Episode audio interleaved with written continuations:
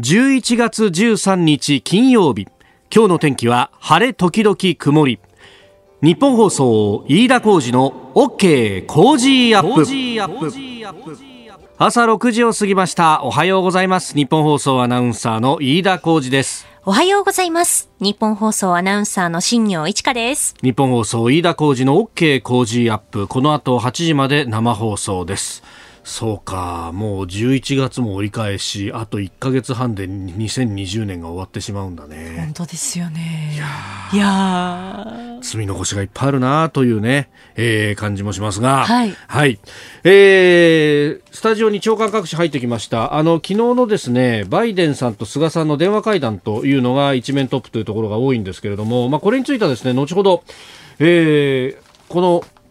6時台のですね、えー、ここが気になるプラスのゾーン6時半過ぎですけれども、そこで、えー、国際政治学者の篠田秀明さんと電話をつないでですね、これ詳しく聞いていこうと思います。なんか、あの、報道されていることと、アメリカの発表がちょっと違うんじゃないかというあたりをですね、ツイッターでもつぶやかれていましたんで、ちょっとその辺を詳しく、えー、聞いていこうと思います。まあ、あの、こういうね、えー、首脳会談などが行われると、えー、双方の発表にちょっと違いがあるっていうのは、まあ、よくあることなんですが、はい、ただ、今回に関しては尖閣に安保適用っていうところ、まあ、肝の部分でこれ違うんじゃないかという話がありますので、ちょっとそれは詳しく後ほど聞いていこうと思います。で、まあ、これも当然気になるんですけれども、まあ、私、鉄道好きとしてですね、非常に気になるのが、さっきあの、上柳さんも触れてましたけれども、鉄道18社全社最終赤字というですね、えー、予想が出てきているということで、まあ、コロナウイルスの影響で、まあ、テレワークでね、えー、が始まって、で、えー、そうすると確かに朝電車乗らなくなったっていう人も結構いらっしゃるかもしれませんけれども、はい、えー、その分ですね、えー、収入が減ってしまっているだとか、まあ、あと観光も影響を受けているということで、えー、主要の18社、だから JR とそれから大手私鉄なども合わせてですが、えー、18社合計でですね、えー、売上が4兆6429億円も減ってしまうと。はは大変な額が減っているということで、まあ、あの、その分ですね、最終損益も全社が赤字を見込むということになってきています。まあ、あの、半期のね、えー、決算が出てきているということなんで、まあ、本当にあのめいるような、ね、見出ししかないんですけれどもでこれあの日経が、えー、投資情報、まあ、企業面などで報じてますけれども固定費の削減急ぐと。まあ、この鉄道とか航空会社もそうなんですけどインフラ産業って基本的に固定費だらけなわけですよね、えー、自前で、えー、車両を買ったらそれは全部こう固定費というかこれあのねあの使わないからといって、えー、費用がなくなるわけじゃなくってメンテナンスとかってそれこそ車庫に置いとくだけでもお金がかかるということになりますんでそうなんですよ。だからこれね固定費の削減といってもなかなか難しいと。でそうすると、まあ、まずは人件費を削っていくだとかあとはあのメンテナンスを必要のないというか、まだもうちょっと伸ばせるよっていうようなですね、えー、ものに関しては、えー、一部後ろに倒すだとか、まあそういうことで、えー、少しずつ少しずつコストを削減していって、積み上げていって、えー、固定費削減というのをやっていくしかないということなんですけれども、うん、確かにね、いろんなところでそういうのが出てきているのが、あの、私、あの、国土交通省のですね、あの、記者クラブに、えー、たまに行ってですね、で、そうするとプレスリリースが山のようにあるんで、うん、それをこう、見に行ってですね、で、あの、めぼしいやつをもらってくるっていうのをやるんですよ。で、大体そのめぼしいやつの候補のですね、第一が、えー、各路線の新車の発表っていうのがあって、はい。うん、まあ、あの、なんだかんだでですね、あの、新車の発表が、まあ、そうですね、2ヶ月に一遍ぐらいは何、何がしか今まであったんですけど、今年は本当パタッとなくなってですね、夏場にあの有楽町線の新車の発表に行ったぐらいだよなっていうぐらいに、ほとんどないんですよ。結局ですね、あの鉄道車両っていうのも固定費の塊ですんで、なんといっても、あれ1両で1億以上しますからね。すごい高級車に乗ってるわけですよ、皆さん、朝早くから。あれはね、あれをですね、初乗り130円足らずで乗っけてくれるっていうのは、いやー、やっぱ日本は素晴らしいなというふうに思うんですが、まあ、それだってね、あの、今日のニュースなんか見てると、あの、関西の大手私鉄ですが、近鉄が、えー、値上げをするんじゃないかなんてことが出たりとかですね、えー、あの、100円台で乗れるのも昔の話だねっていうふうになってくるのかもしれないですね。まあ、すでにね、あの、一部、地下鉄だとかそういうのは200円から初乗りってところもいっぱいありますけれども、それが普通になってくるのかなというね、なんか寂しい話しか出ないんですけれども、うん、まあ、あのこれがね、コロナが、あの、また終わってくれれば少しずつ需要が回復してくるというところなんですが、が、えー、そこへ行くと国内の感染がまた増えてきているというのが、えー、今日一面で伝えているところもありますね。東京新聞などがそうですが、まあ、これあのお医者さん専門の方などにね、えー、東京都医師会の方々にはあこのモーニングライフアップのゾーンでいろいろ聞いてますんで、えーと、東京都医師会の尾崎会長にも先週、えー、インタビューの模様を、えー、お聞きいただきましたが、まあ、やっぱりその病床とそれから重症者さらには亡くなる方っていうのが、まあ、ポイントになってくるとだからこのあの検査で陽性になった人の数っていうのは、まあ、もちろん陽性になった人の数が増えてくると遅れて重症者が増えてくるというのがあるんで気をつけなきゃならない数字ではあるんですが一方でこれを、えー、一喜一憂するというのはナンセンスなんだろうなというのは、まあ、これお医者さんが言っていることでもあります。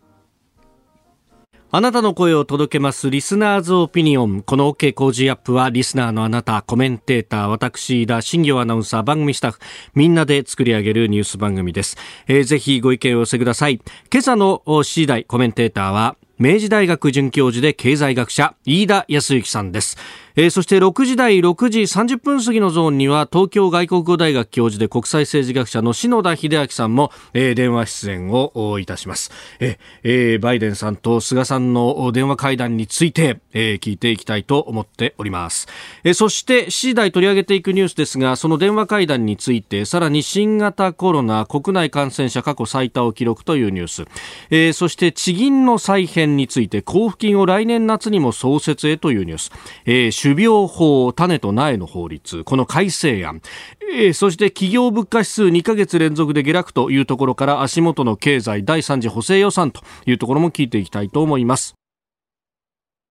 ここが気になるのコーナーです。渋いニュースなんですけれどもね。えー、日経の国際面にですね、スーダンに海軍拠点、ロシア、アフリカ再進出へというニュースが、えー、載っております。えー、まずスーダンって、まあ場所で言うとですね、えー、地図で言うとエジプトの下というところで、えー、アフリカのですね、内陸国のイメージがあるんですけれども、えー、航海、あの、紅の海と書くレッドシーですね、えー、ここに面している部分がサウジアラビアの対岸に一部ありまして、そこにロシアが、えー、海軍拠点を設置するということであります。あの、もともとですね、ここあの石油が出るというんで、えー、中国だとかも接近をしているということだったんですけど、えー、実は油田はですね、南に分離独立した南スーダンの方に結構偏ってるんで、この、えー、スーダンの魅力っていうのがだんだん薄れてきてるみたいな話も実は、えー、ちらほら、えー、していました。で、えー、スーダンというと、この間のニュースになってたのが、えー、イスラエルとの間で国交を回復するんだというニュースがありました。まあ、あれアメリカが仲介してやるという話だったんですけれども、えー、トランプ政権が仲介という形で、まあ、それもね、えー、大統領選に向けての得点になるんだみたいなことまで言われてましたけれども、えー、まあ、大統領選まだ結果出てません。で、あの、これがどうなるかによっ、えー、まあ、このスーダンとアメリカの関係というのも、またひょっとしたら、はしごが外されちゃうかもしれないというところへ来て、こうしてロシアが手を打ってくるというですね、また虎視眈々と狙うなと。これで本当、ほとほと感じるのが、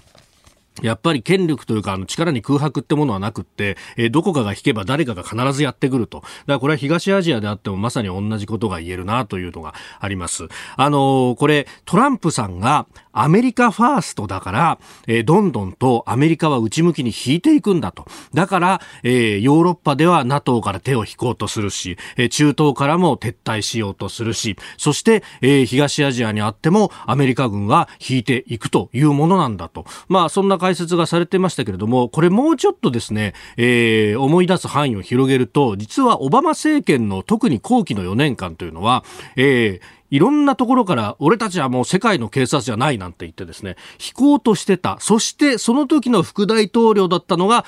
えー、バイデンさんだということになりますんで、えー、そう考えるとですね、この東アジアだってこのアメリカ軍のプレゼンスというものがいつまでもあるというふうに思うと、えー、それはあまりにもお花畑すぎる可能性があると。だからこそ、おあんえー、日米安全保障条約の5条で、ええー、防衛義務を負っているところに、この尖閣も含まれますよねっていうのをですね、毎度毎度毎度、お首脳会談だとか外相の会談があるたびに聞くということになっているんですが、果たしてそこについて一体本当はどうだったのかというあたりをですね、ええー、この後、はい。えー、6時半過ぎのゾーンです。ここが気になるプラスで、えー、今日はあ東京外国語大学教授、国際政治学者の、えー、篠田秀明さんと、えー、電話をつないで、えー、聞いていこうと思っております。えー、ぜひこちらもお聞きください。えー、以上、ここが気になるでした。あなあなたの声を届けます。リスナーズオピニオンメールをいただきました。こちら、のりすけさん、えー、52歳男性、研究職員という方なんですが、えー、鉄道関係の研究所に勤めるものですと。あ、そうですか。あ、そうすると、あそこかな、あの新幹線も作ったあそこかなとかいろんなこと思うんですが、えー、鉄道車両の話されてましたけれども売り上げが下がると研究開発の費用も削減されることが懸念されます。ああこれはそうですよね。例えば研究開発の費用って新しい車両を作ることだって含まれますがそれ以外にも安全対策例えばホームドアとか、えー、踏切の安全対策災害に強い設備の更新なども含まれます。こういったことに予算が削られて対策がおろそかにならないか研究する者にとっては気がかりりですと、えー、いただきました。いや本当ここの部分というのも日進月歩であるしそのホームドアっていうのもね、うん、それこそあの目の不自由な方が鉄道を使うにあたっては、これがまさに本当に命綱になると、えーまあ、今あの、ホームドア重くて、そして、えー、かなり費用がかかるということで、まあ、あの、国からの助成なんかもあるんですけれども、えー、簡易的なもので、ね、えー、ちょっとロープみたいなものが上から下がってくるというような、えー、形のものとかも研究されていると。まあ、そういうのもこういった、あの、まずは研究所での研究成果から、えー、実用化がされているというものですし、それを、あの、各設備メーカーと、そしてこういう専門の研究所というところで、えー、やっている。まあ、確かにこの費用まで削減されてしまうと、うん、まずいことになるっていうのは本当ご指摘の通りですよね。これはあの他の日本のメーカーとかにも言えることですけれども、うん、だからあのただこう企業が苦境だっていうだけでなくって、これひょっとすると日本全体の産業基盤までが今まさに蝕まれている可能性があるということはちょっと頭に入れておいた方がいいかもしれません。ここが気になるプラスのコーナーです。えー、菅総理は昨日、バイデン前副大統領と電話で会談をいたしました。まあ、アメリカの主要メディアでは、えー、大統領当選確実というふうに報じられている方。で、えー、その中で、えー、尖閣諸島について、えー、日米安全保障条約第5条の適用範囲だというふうに、まあ、バイデンさんが言ったんだというふうになっていて、それが今日、読売など一面トップになっているんですが、えー、このあたりについてですね、ね、あの、アメリカ側の発表を見ると、親というふうに、思われた方がいらっしゃいます。えー、東京外国語大学教授、えー、国際政治学者の篠田秀明さんです。えー、電話がつながってます。篠田さんおはようございます。おはようございます。おはようございます。先週もどうもありがとうございました。あ、どうもありがとうございました。今日も朝からありがとうございます。よろしくお願いします。お願いします。お願いします。さあ、まずこの菅・バイデン会談でのこの安保5条適用云々についてなんですが、篠田さん、どうご覧になりましたか？安保5条というのは、まあ、あの日本が、はい、えー、自公統治している、うん、えー領域について、まあ、アメリカが共同防衛をするという趣旨の文言ですね、はい、これについて、まあ、尖閣諸島かかるのかというのは、ええ、まあ、日本は気にしているんですけれども、はい、まあ、オバマ政権時代、バイデン氏が副大統領を務めたオバマ政権時代にあの尖閣諸島、当然かかるということは明言していますので、かからないって言ったら大変なことなので、まあ、今回それ確認したというのが、日米間での,、まあ、あの重要事項ではありますけれども、えまあ、あのバイデン氏側はまだ政権移行前ですから、はい、あの中国を刺激ないしないような形で、あえてそれをハイライトするようなことはしなかったのが、菅首相としては、はい、やっぱちょっとそこは言わせてもらうということで、口頭で、えーと、補足をしたというような形になってますね。ああ、なるほど。だから、この政権移行チームのホームページに、まあ、あの、リーダートということで、まあ、ペーパーが出てますけれども、そこには尖閣っていうのはなかったということなんですかね。あえて特筆することはしていないということですね。うん、まあ、あの、ただ除外するということでは、もちろんなくて、はい、もし尖閣がかからないなんて言ったら、本当にあの大変なことになりますんで、えっと、もうあのかかるのが既成事実ですけれども、はい、あのあえてそれはハイライトしなかったのがバイデン氏側の、まあ、やり方であるとしたら、日本は、ええ、まあ、ちょっとそこは口頭であの強調させてくださいっていうことだったと思います。うんさあ、そしてあのもう一つ気になるところが、えー、例のインド太平洋という文言について、うん、これずっと、まあ、日本が旗を振って、え自由で開かれたインド太平洋戦略であるとか構想というふうに言ってきましたけれども、これどうですか、バイデンさんに代わって。うん、ここ、すごくニュアンスのあるところで、はい、えー、我々国際政治学者の間でも、えー、おという感じのことがあったんで、私もツイートしていたっていうことですけど、むしろこちらの方が、とてもニュアンスのある表現で、えー、今後注目ということになりますけど、われわれ、あの、英語の世界で、まあ、日本語でも言いますけど、はい、このインド太平洋のことを通常、 FOIP というふうに略称して、はい、 free open、自由で開かれたインド太平洋という概念で、うんはい、世界中の会議で、フォイップ、フォイップ、フォイップそういったこれからどうなるんだっていうことをやってたんですね、えもう決まった日米安全安保条約みたいな感じの決まり文句だったわけです。で自由で開かれたというのは、まあ、自由主義を、はい、自由を尊重する国々が開かれた、つまり自由貿易体制、海洋の航行の安全、海の法の支配と安倍首相が言っていたものを、はい、まあ、かなりあの価値観の面でコミットメントして、守り抜いていくんだと、はい、それをあのコミットメントしている国というのは、えー、筆頭格ではあの4つの国、アメリカ合衆国、うん、東アジアでは日本、はい、オセアニアのオーストラリア、そしてインド洋にインドがいると、はい、ということで、この4カ国が特筆されてたわけですけど、うん、今回ちょっとそれずらして、ずらして。自由で開かれたっていうことはあえて言わずに、はい。えーまあ、インドと太平洋地域あるよっていう、まあ、それこそ実は誰が見ても当たり前なんですね。そこで既存のあの条約を持っているオーストラリア、日本、韓国を横並びにして、同格扱いをして、電話をして、えー、この地域の安全をアメリカも守りたいとは思ってますよという言い方をした。早速韓国は、フォイップに韓国入るのか、これ、つまり中国を刺激するんで、ずっとフォイップっていうのは韓国入らないことになってたんです、ね、はいえー、入るのかって言われたら、いや、それは違う、ただそこにインド洋と太平洋があるってことをバイデン氏は言っただけなんだと、いうことを韓国政府確認してますので、はい。えー、広い非常に裾野の広いところの中でしか、あの今回、バイデン氏はコミットメントしなかったっていうことになってますね。これじゃあ、あの用語としては確かに、えー、インドパシフィックという言葉は使ったけれども、これ、概念というか、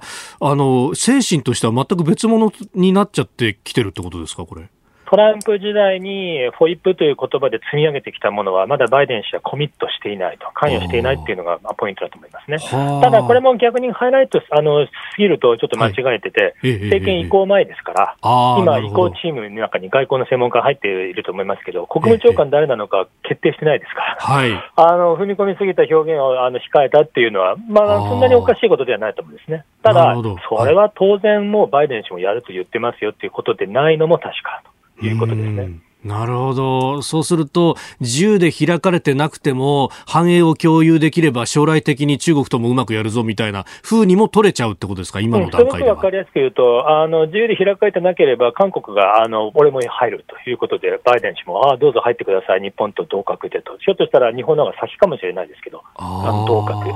で、えーと、そこから先、もさらに突き進んだことをやるのかどうかについては、えー、あの、えー、今、白紙って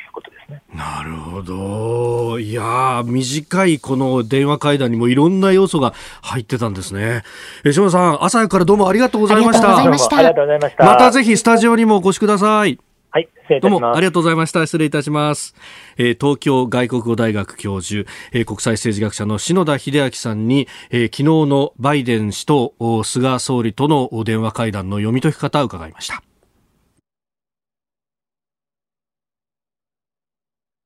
届いたばかりのスポーツ記事、芸能やトレンドに関する話題をお伝えします。日刊スポーツの一面から。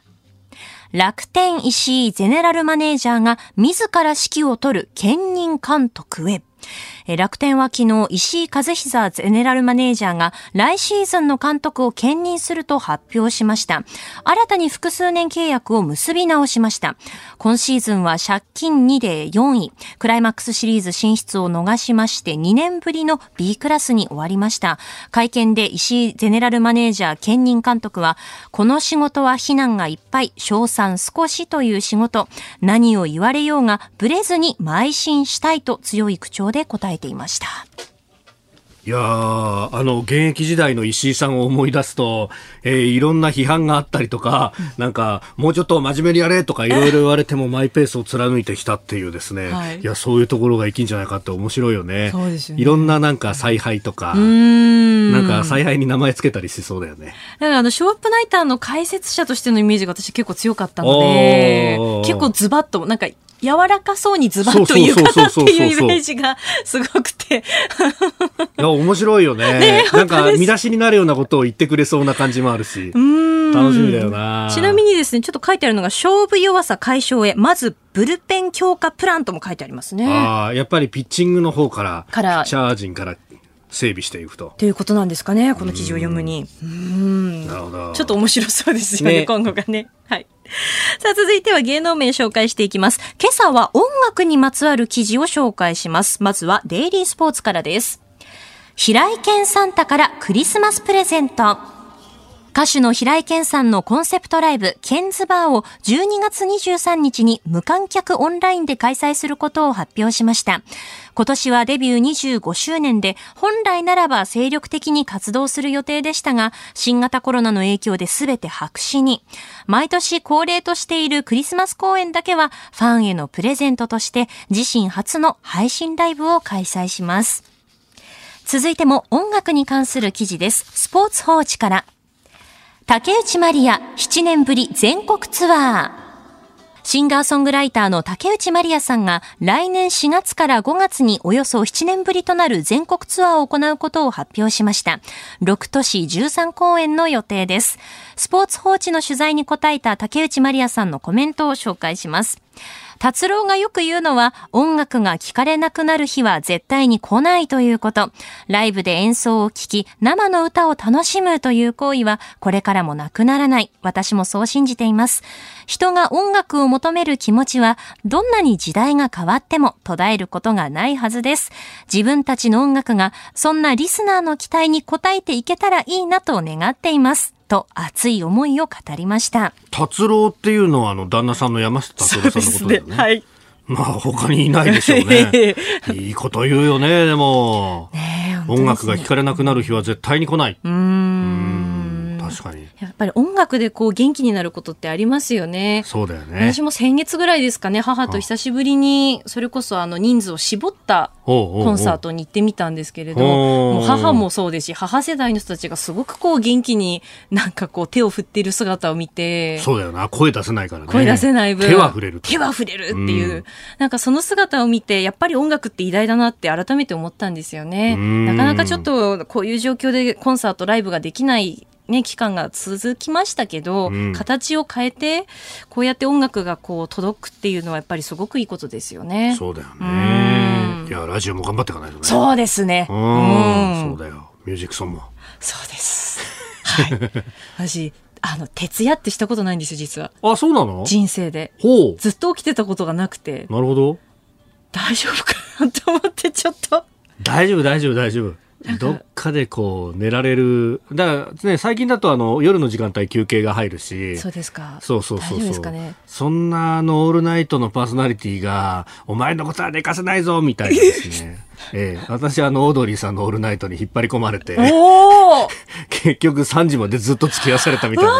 とがありましたけど。すごいですね大丈夫。きっとそこまではないないですかね。と思うけどね。えちょっともしあの私がこう白目を向いてしまったりとかこう寝落ちすることもなぎにしもらわずかもしれませんのでちょっとあのリスナーの皆さんにはメールとかで起きろってちょっと送っていただきたいなと朝5時とか6時は辛いかもしれないねちょっとそうなんですよね。だから大丈夫。そういう時間帯に外から中継入れようかみたいな演出が入るわけだよ。飯田さんお願いします。俺じゃねえよ。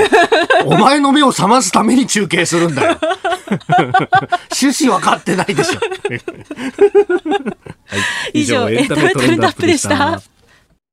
さあ、次第はコメンテーターの方々とニュースを掘り下げます。えー、今朝は明治大学准教授で経済学者の飯田康之さんです。おはようございます。おはようございます。よろしくお願いします。あの飯田さんのですね、はい、えー、ツイッターを見てると、はい、あの真面目な経済解説の合間にですね、はい、たまにあのこんなところ行ったよという、うん、いやいや逆ですよね。こんなところ行ったよの合間にたまに経済解説をしてるんですけど。そんなそんな。はい、で、あのー、昨日がですね、昨日、一昨日か、11月11日、整えの日ということで、ここに痛く飯田さんが反応されていた。そうそう1111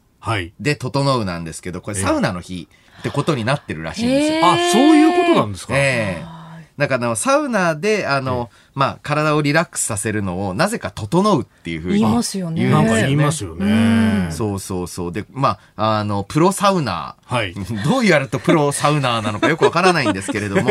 によるランキングとかが発表されていて。で、結構ランキングの中のやつ行ったことあるやつが多かったりして。あ、そうなんですか。えー、えー、だって1位が佐賀の羅漢の湯ってところですよそう、そこはね、さすがに行ったことないです。でも2位が池袋のカルマルですね。ああ。そう。すごい。全国各地のサウナが載ってますけど。ね結構いろんなとこ行かれてますか？そうですね。まあ、あの、出張が多いっていうのもありますけれども。なるほど。でも、まあ、今年はね、えええー、まあ、この状況ですので、でね、あまり行ってはいないですけれども、ね、なかなかね、サウナ、これからの銭湯とかの導入でも新しい形になっていくんじゃないかな。はい、ああ、いろいろ変わってってるんですね、これも。えええー、そんな話も含めて、今日もよろしくお願いします。はい、よろしくお願いします。ここでポッドキャスト YouTube でお聞きのあなたにお知らせです。ラジオの日本放送飯田浩司の OK 工事アップではお聞きのあなたからのニュースや番組についてのご意見お待ちしております。ぜひメールやツイッターでお寄せください。番組で紹介いたします。どうぞよろしくお願いします。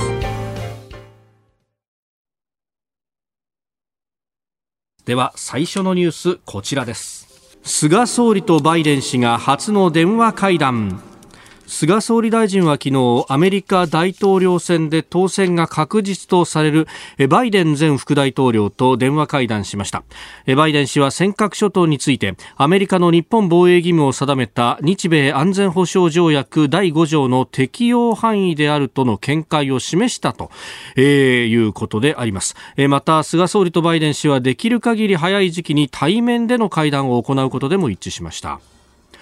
と、まあ、報じられてはいるんですが、先ほど、うん、国際政治学者の篠田秀明さんに聞いたところ、ま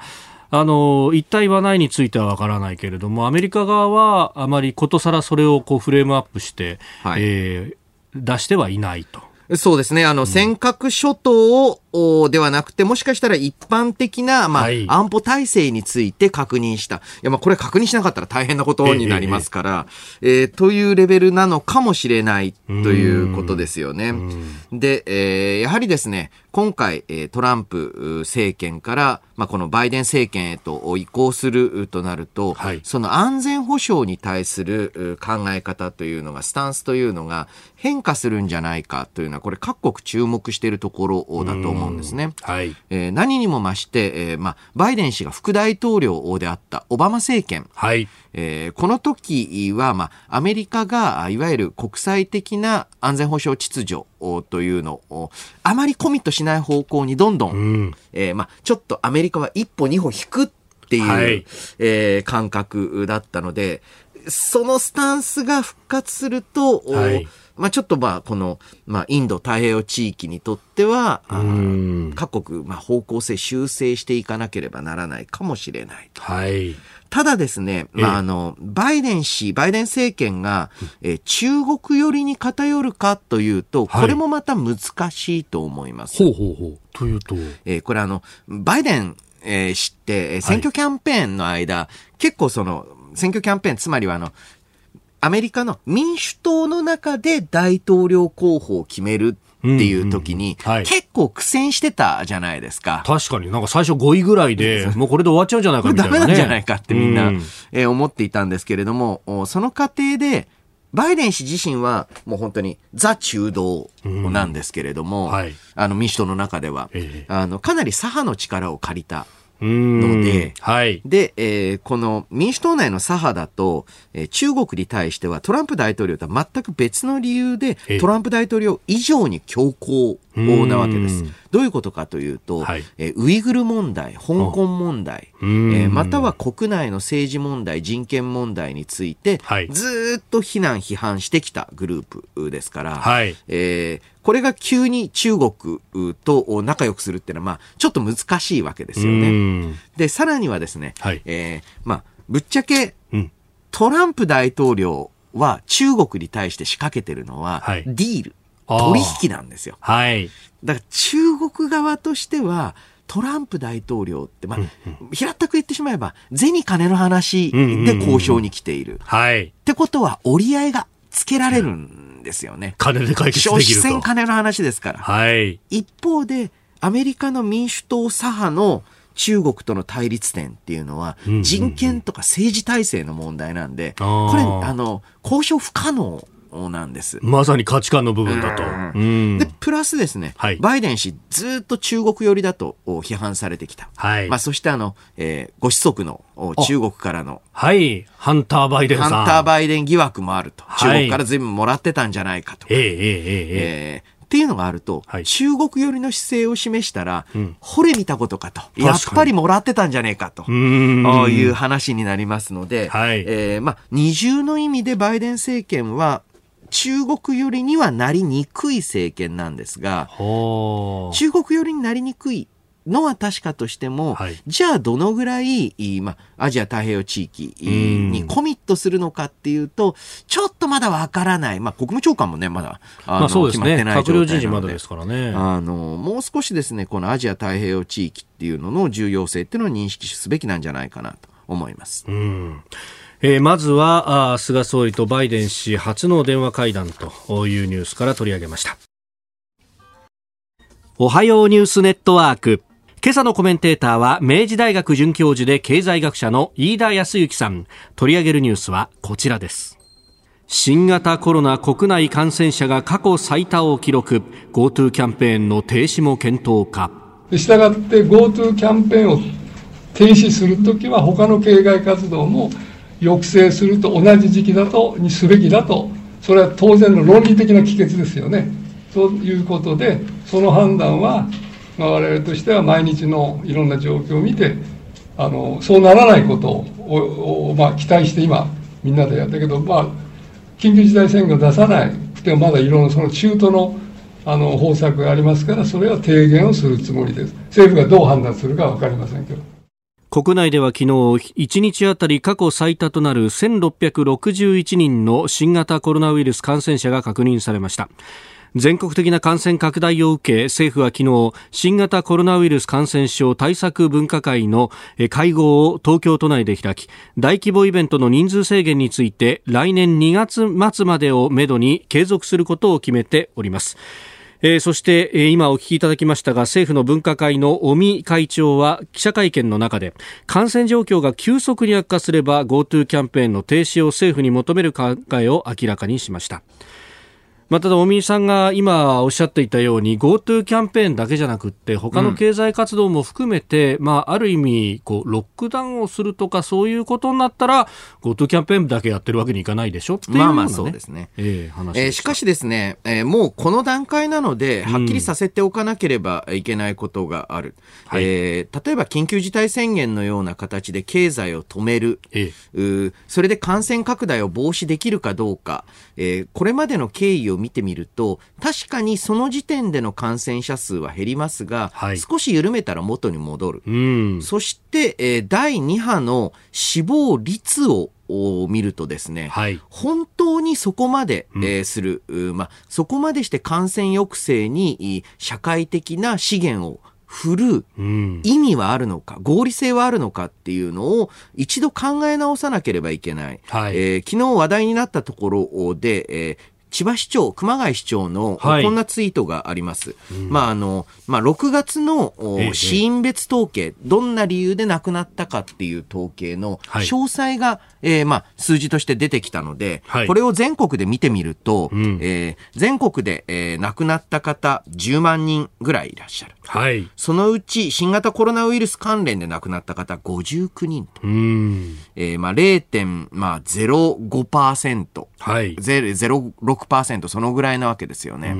果たしてここに、はい、まあ、全力でステータスを、全力で感染抑制に振って、それによって生じる別の死があるんじゃないかと。うん、えー、熊谷市長のツイートを、まあ、引用すると、はい、全体の疾病リスクを俯瞰し、うん、全体的に眺めて、はい、社会経済活動を停滞させるリスク、自殺、貧困、精神疾患等を理解し、適切なバランスを社会が保つことが重要です。うん、正しく恐れていきましょう。これ全くその通りでありまして、はい、例えば GoTo キャンペーン、うん、この観光客によって、えー、それだけコロナの感染拡大が広がったっていうエビデンスあるんですかと。えー、いわゆる、まあ、分科会も科学的見地に基づいてというんですけれども、はい、あくまでその、えー、コロナの、まあ、感染の特性については科学的な知見に基づいてますが、うん、何かその、えー、例えば飲食店の規制とか、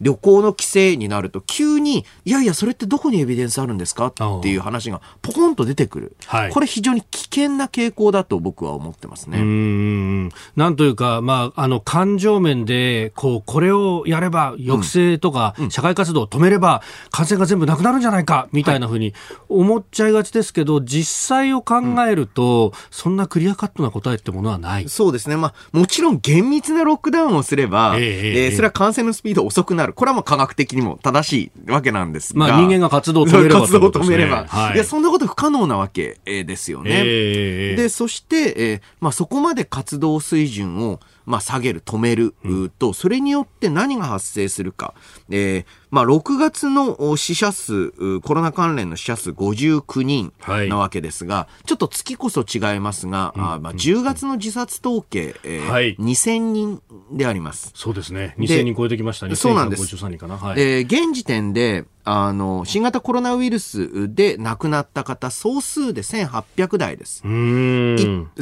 これずっとですよ。あの、はい、このコロナ2月3月ぐらいから。2月3月ぐらいから今までで1800。えー、これはあの、餅で亡くなる方よりは多いです。確かに多少。1年間に餅を喉に詰まらせて亡くなる方が1300ぐらいなので。ああ、それよりは多い。えー、で、えー、一方で、お風呂で亡くなる方、はい、まあ、あの、ヒートショック。寒暖差、ヒートショックとかで亡くなる方と大体同じ。ほう。結核で亡くなる方よりも、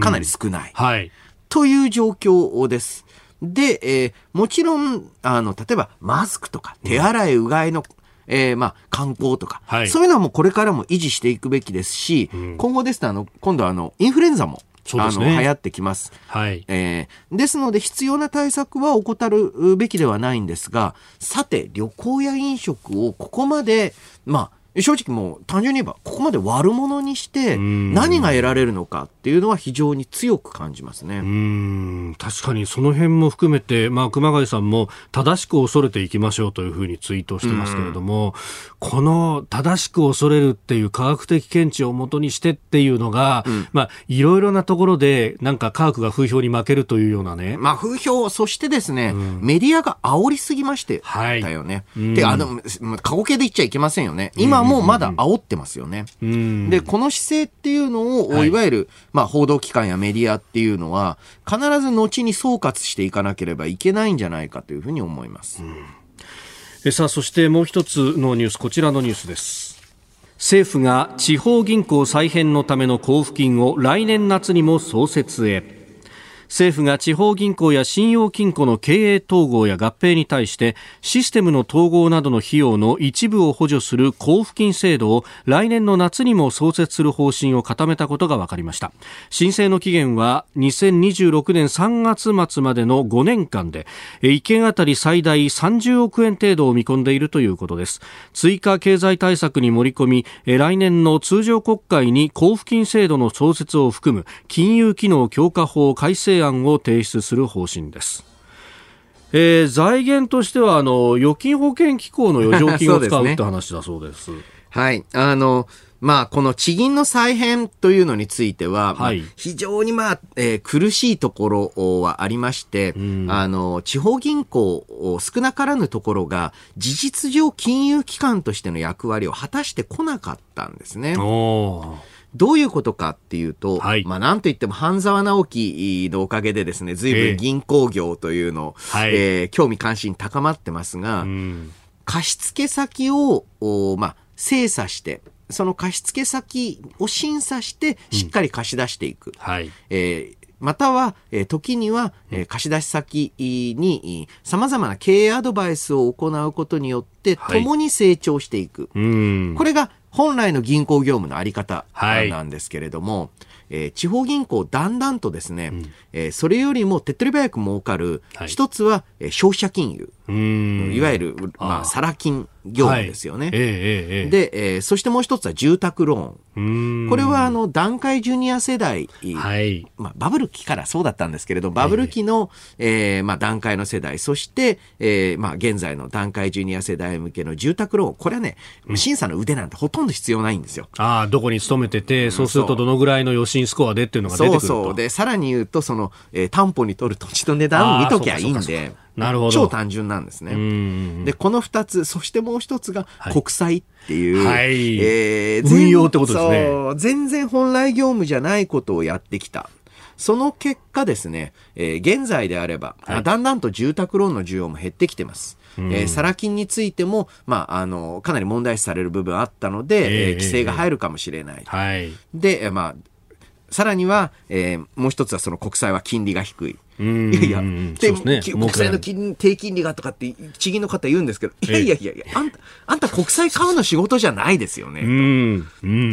で、えー、むしろそのお、どんどん僕メガ地銀って呼んでるんですけれども、はい、各地方に一つ二つずつ、そういった本来業務をしっかりやってた銀行があると。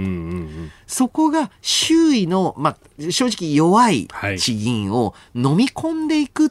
ていう形に、まあ、今後なっていくん。じゃないのかなと。で、そこで都道府県ごとの、こう、預金とか貸し出しのシェアみたいなもので、独禁法違反だみたいなことが出てきちゃうと。うん、で、まあ、実際のところ、かつてであれば、ええ、そういった遠くの金融機関から借りるってことできないので、うんうんうん、県内に1個しか銀行がないと危ないって言われてたんですけど、はい、今そんなことない。10日の県から生きがい融資受けりゃいいので、えええ決してその地理的に県に複数ある必要性は薄れてる。ですから、この再編というのは必要な方向性なのかなとも思いますよね。まあ、菅さんはそれずっとやってきましたもんね。ん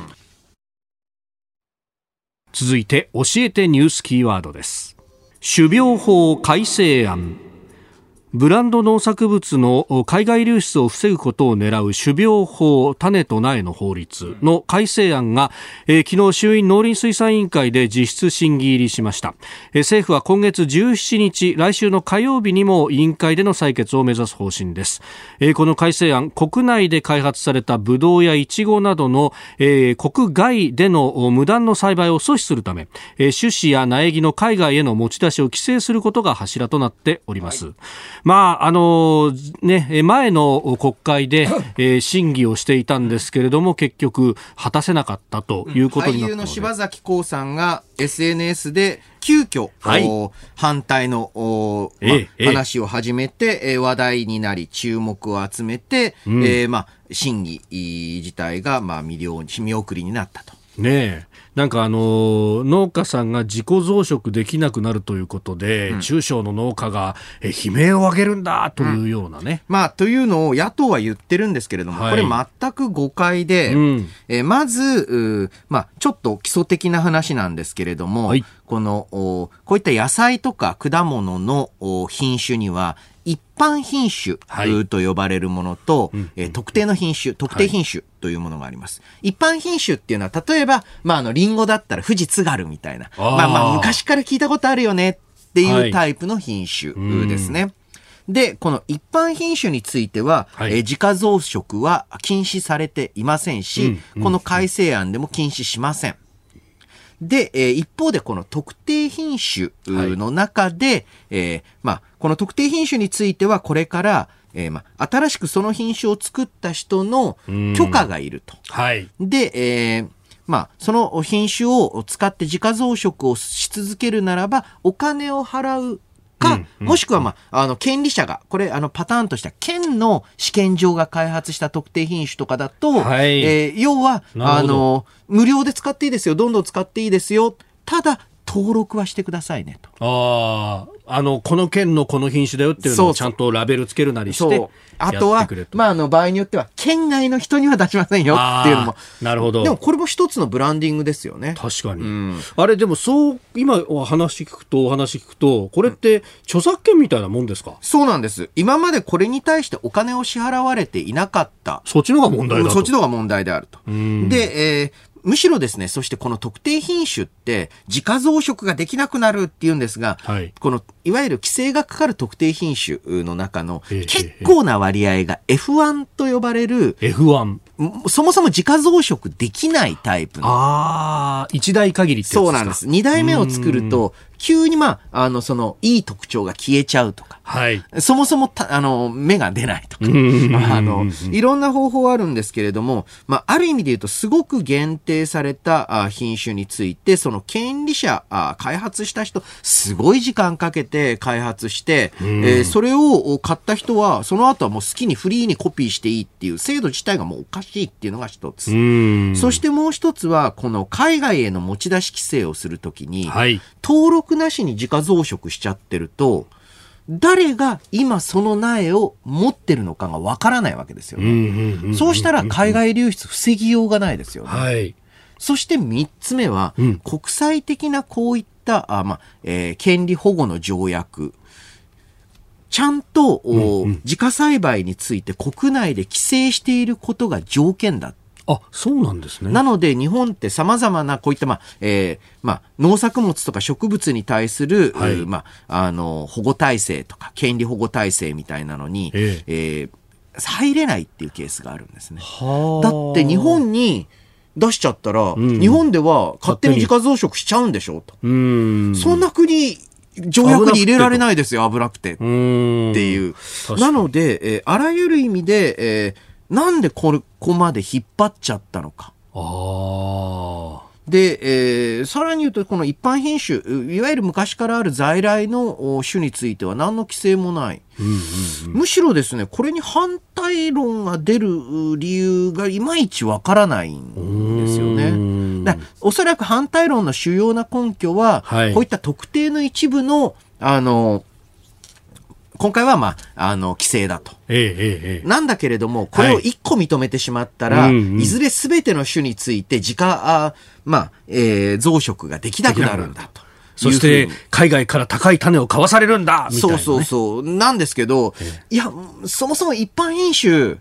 誰が作ったか分かんないかったりするので、うん、あのー、自家増殖を禁止して権利金を払わせる相手いないでしょって思いますし。確かにそうですね。うん、えー、まあ、どこそういったところもね、非常に、うん、反対論が、うん、あいまいち理解できないところではありますよね。はい。さあ、まず続報入ってきました。えー、アメリカの商務省は12日、えー、12日に予定していた中国系動画投稿アプリ TikTok の利用禁止措置の発動を見送ると発表したといいます。早速、方向性が変わってきた。ねえ、なんか、これ、トランプさんがやってきたことに対して、まだトランプ政権下ではあるんですが、うん、足元でこう造反が起きてるっていうのはね、あのファーウェイの話もちょっと緩めるみたいなこともちらほら出てきたりも、まあ、TikTok はまだしもこのファーウェイについては日本企業にとっても莫大な影響が及ぶ可能性があると。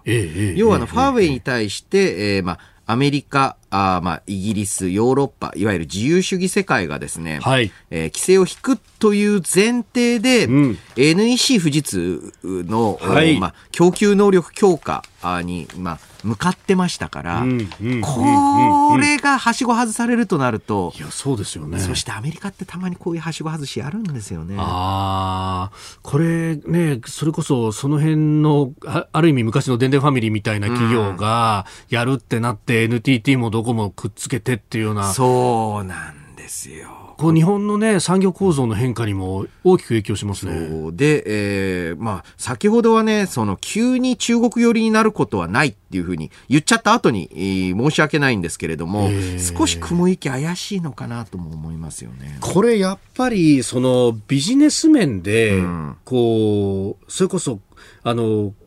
昨日の菅さんとの会談の後にバイデンサイドが出したプレスリリースの中に、うん、えー、安全で繁栄したインド太平洋っていう、うん、えー、記述がありましたよね。これ、あの、自由じゃなくても開かれてなくても繁栄さえしてれば、うん、要するに、お金さえ設けられればっていうようなことに、それは何ですかね、一帯一路構想っていうんですかね。あ、でもそこに乗ってくる。いやまあ、とまでは勘ぐりすぎですけれども、いわゆる自由で開かれたっていう言葉を避けてるんだろうなとは思いましたよね。うん、あえて使ってないっていう感じですよね。いや、これちょっときな臭いニュースだなという感じがいたします。まず速報でお伝えしました。えー、では続いてここだけニューススクープアップです。この時間最後のニュースをスクープアップ企業物価指数が2ヶ月連続で下落。気持ちぐらいはね、上げないと。企業の間で取引されている物のの価格を示す10月の企業物価指数ですが、えー、消費税率の引き上げの影響を除いたあ数字で前の月を0.2%下回り2ヶ月連続下落となりました。去年の同じ月と比べても2.1%の下落。依然として低い水準が続いております、まあ、原油の下落というのもあるんですが新型コロナの影響で鉄鋼木材といった、製品の需要が落ち込んでいることが原因とみられているようです。鉄鋼や木材というと後半にね、うん、あの経済活動に使うものというまあ、あとは建築建設系の需要の立ち上がりがどうも遅いんですね。で、えー、まあ今回のコロナショックの現状でどうなってるかというお話をしますと、はい、まあ大体平年比でお話してると思ってください。えー、小売りについて、いわゆる一般的な商店での売り上げについては、ほぼ平年並みに戻ってきました。えー、まあ、むしろ平年よりもちょっと上回ってます。ああ、おうち消費が多いからですか。はい、で、えー、一方で、えー、まあ、なかなか苦しいのがですね、まあ、一つ、まあ、皆さんご存知の通り宿泊は厳しいです。で、ただ宿泊についても GoTo のおかげで、えー、東京以外については9月の段階で、えー、まあ、平年の半分ぐらいまで戻ってきた感じです。東京はまだあの9月までのデータしかないので、はい、9月だとやっぱ東京はまあ GoTo 外れてるので、まあやっぱ3割ぐらいかなというイメージ。まあそれでも3割なんで一時期の、えー、1、2%ってよりは、はい。ええ、あの、まあ、だいぶ、だいぶ、だいぶって言っても3割ですからね。で、えー、もう一つ立ち上がりが鈍い業界として、はい、えー、まあ、挙げられるのが、パチンコフィットネスクラブ英会話塾。というふうに言われてる。これ3つとも共通点があるんですね。はい、これ、えー、3つとも習慣的な消費なんです。あのパチンコとフィットネスだとだいぶ違うんですけれども、いつもやってるからやるっていうタイプ。これ一回途切れるとですね、はい、えー、なかなか元の水準まで戻らないんですね。で、えーまあ、こういった形で、あと輸出産業についても、今回鉄鋼は悪いんですが、自動車はほぼ元通り、いわゆる業績見通しについてもかなり明るい数字が出て、それが理由で株も上がってます。えー、なんていうふうに、すごいまだら模様なんですね。はいでそういった中で、えー、ちょっと心配なのが、うん、あいわゆる投資関連の財とか、あとは建設、建設も広い意味で言うと建物を建てて長く使うっていう投資ですよね。ここが弱い。というのもですね、はい、えー、やはりこのコロナショックがいつまで続くのかというよりもコロナショックにいつまでここまで経済を縮小させて対応するのかについてリスクを感じていると。そうすると、今お店作る。今建物建てる。今住宅ローン組んで家を買うっていう行動につながりにくい。